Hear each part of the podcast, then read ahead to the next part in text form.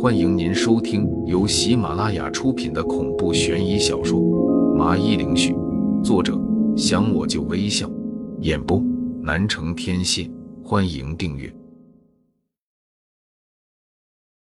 第三十四章：缺少灵力。这是个混乱之地，偶尔有妖魔鬼怪闹事。几位年轻人应该受惊了吧？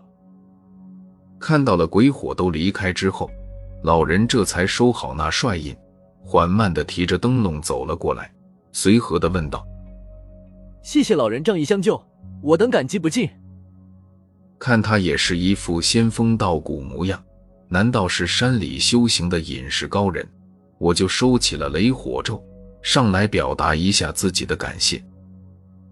举手之劳而已，感谢有点严重了。几位年轻人是来罗峰山游玩的游客吗？老人摇了摇头，并没觉得刚才做了什么，示意我不用这么客气。是的，老爷爷，你说的是，但我们恍恍惚惚的就来到了此处。我也很快的回答他的问话，自然没有说我们几个是上来找鬼庙的。其余三人也对此没有什么意见。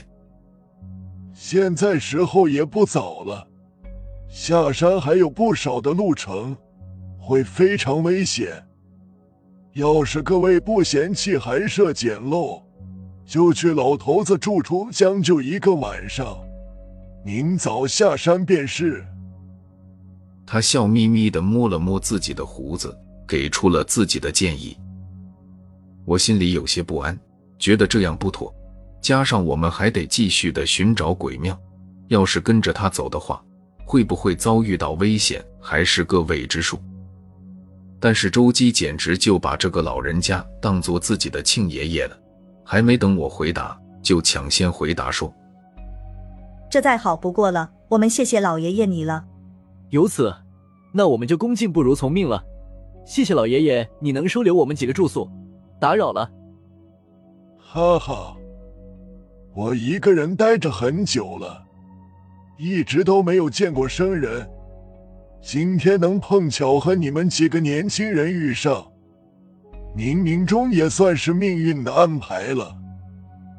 不过寒舍没有美味佳肴，只是一些绿色健康的野味野菜，虽然无味，但也能填饱肚子。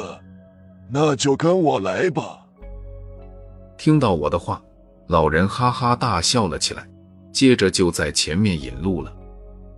我们也不能把张小帅丢在这深山老林里不管了。吴麻子就借机说自己是个老人，因此抬着他的任务就是落到了我和秦杰的身上。好了，再过十多分钟就到了，到时我让你们泡个脚。能舒缓你们身体的疲惫的。在我们坚持了十多分钟后，果然看到前面出现了几间草屋，这让我很是惊讶。没想到如今发展迅速的社会里，居然还会有这样的房子存在。门口的木头上挂着一个和他手上拿着的纸灯笼一样的灯笼，看样子是一对来着，里面的烛光正燃烧着。那发出的亮光仅仅能照亮门前两三米的范围。老者指着这茅草屋说道：“这里就是老头子我住的地方。等我生火帮大家烧水洗漱，然后做点粗茶淡饭给各位享用。”我们走了进去，他把蜡烛点燃，然后就对我们说了一番，打算去忙活了。周姬也是有些好奇，就问道：“老爷爷，你出门都是这么出去的吗？家里都是打开的？”我们进来都是直接推开的，没有上任何的锁。这里地处偏僻，而且值钱的东西压根就没有，周围连人都没有一个。锁门，这不是自欺欺人吗？好了，你们先休息。我去去就来。老人被问的不自主的笑了，随后就离开了。老爷爷，你一个人怕是忙活不过来，我来搭把手。秦姐忽然就起身要求着：“谢谢你的好意，不过看样子你也是受惊了，又辛苦的很，还是留在这里休息好了。”老人笑着婉拒了：“秦杰，你之前和这个老人有来往吗？”在来茅草屋这一路上，我就感觉秦杰像是有心事一样，而且一改之前的高冷，变得健谈了起来。没有啊，我也是和你们一样，都是第一次见到这么奇怪的老爷爷。但是奇怪的是，当我问他的时候，他的眼里明显有些慌乱和震惊。似乎对我问这个问题很是意外，这个反应就说明他应该是和这个老人有种我不知道的联系。似乎害怕我看出什么，他就装作欣赏景色的拿着凳子在门口坐着。王玲，他没有说实话，刚才他骗了你。猛地，苏霓裳的声音就在我的脑海里响了起来。我的天，你终于有回音了！刚才你去哪里了？要不是我还有点本事，不然你可就见不到你的妹妹了。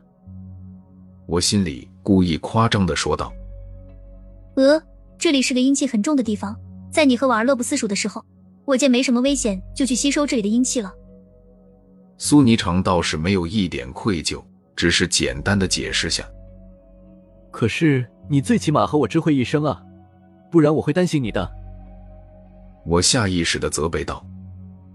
随后，我意识到自己可能是说错话了。她这么厉害的一只千年女鬼，就算有事也是别人有事，我担心是显得有点多余的。还以为她会怼我，没想到她只是微微一愣，然后淡淡道：“知道了，以后要是消失会给你打个招呼的。刚才是很危险。”看她不生气，我怪她，心里着实的松了口气，便言简意赅的解释了下刚才的情形。说到这里，我便好奇的问道：“霓裳姐，我刚刚想和婉儿一起念上次你教我的那个咒语，可是不知为什么失灵了。”听到我这么一问，苏霓裳白了我一眼，无语道：“你是真蠢还是假傻啊？上次是因为我偷偷给婉儿身体里输入了点灵力，所以才能一起和你驱动咒语。要是人人念咒都有效果的话，那这个世界早就满目疮痍了。”你是因为从小被王老四给带着，早就已经打通了任督二脉，加上你是紫微星的命格，灵力早就是非常富裕，这驱动咒语会很简单。但对于现在的婉儿来说，她还是个普通人，没有开发出慧根，身上自然是没有灵力。经过他这么解释，我算是明白了大概，灵力驱动咒语，而苏婉儿缺少的恰恰就是灵力。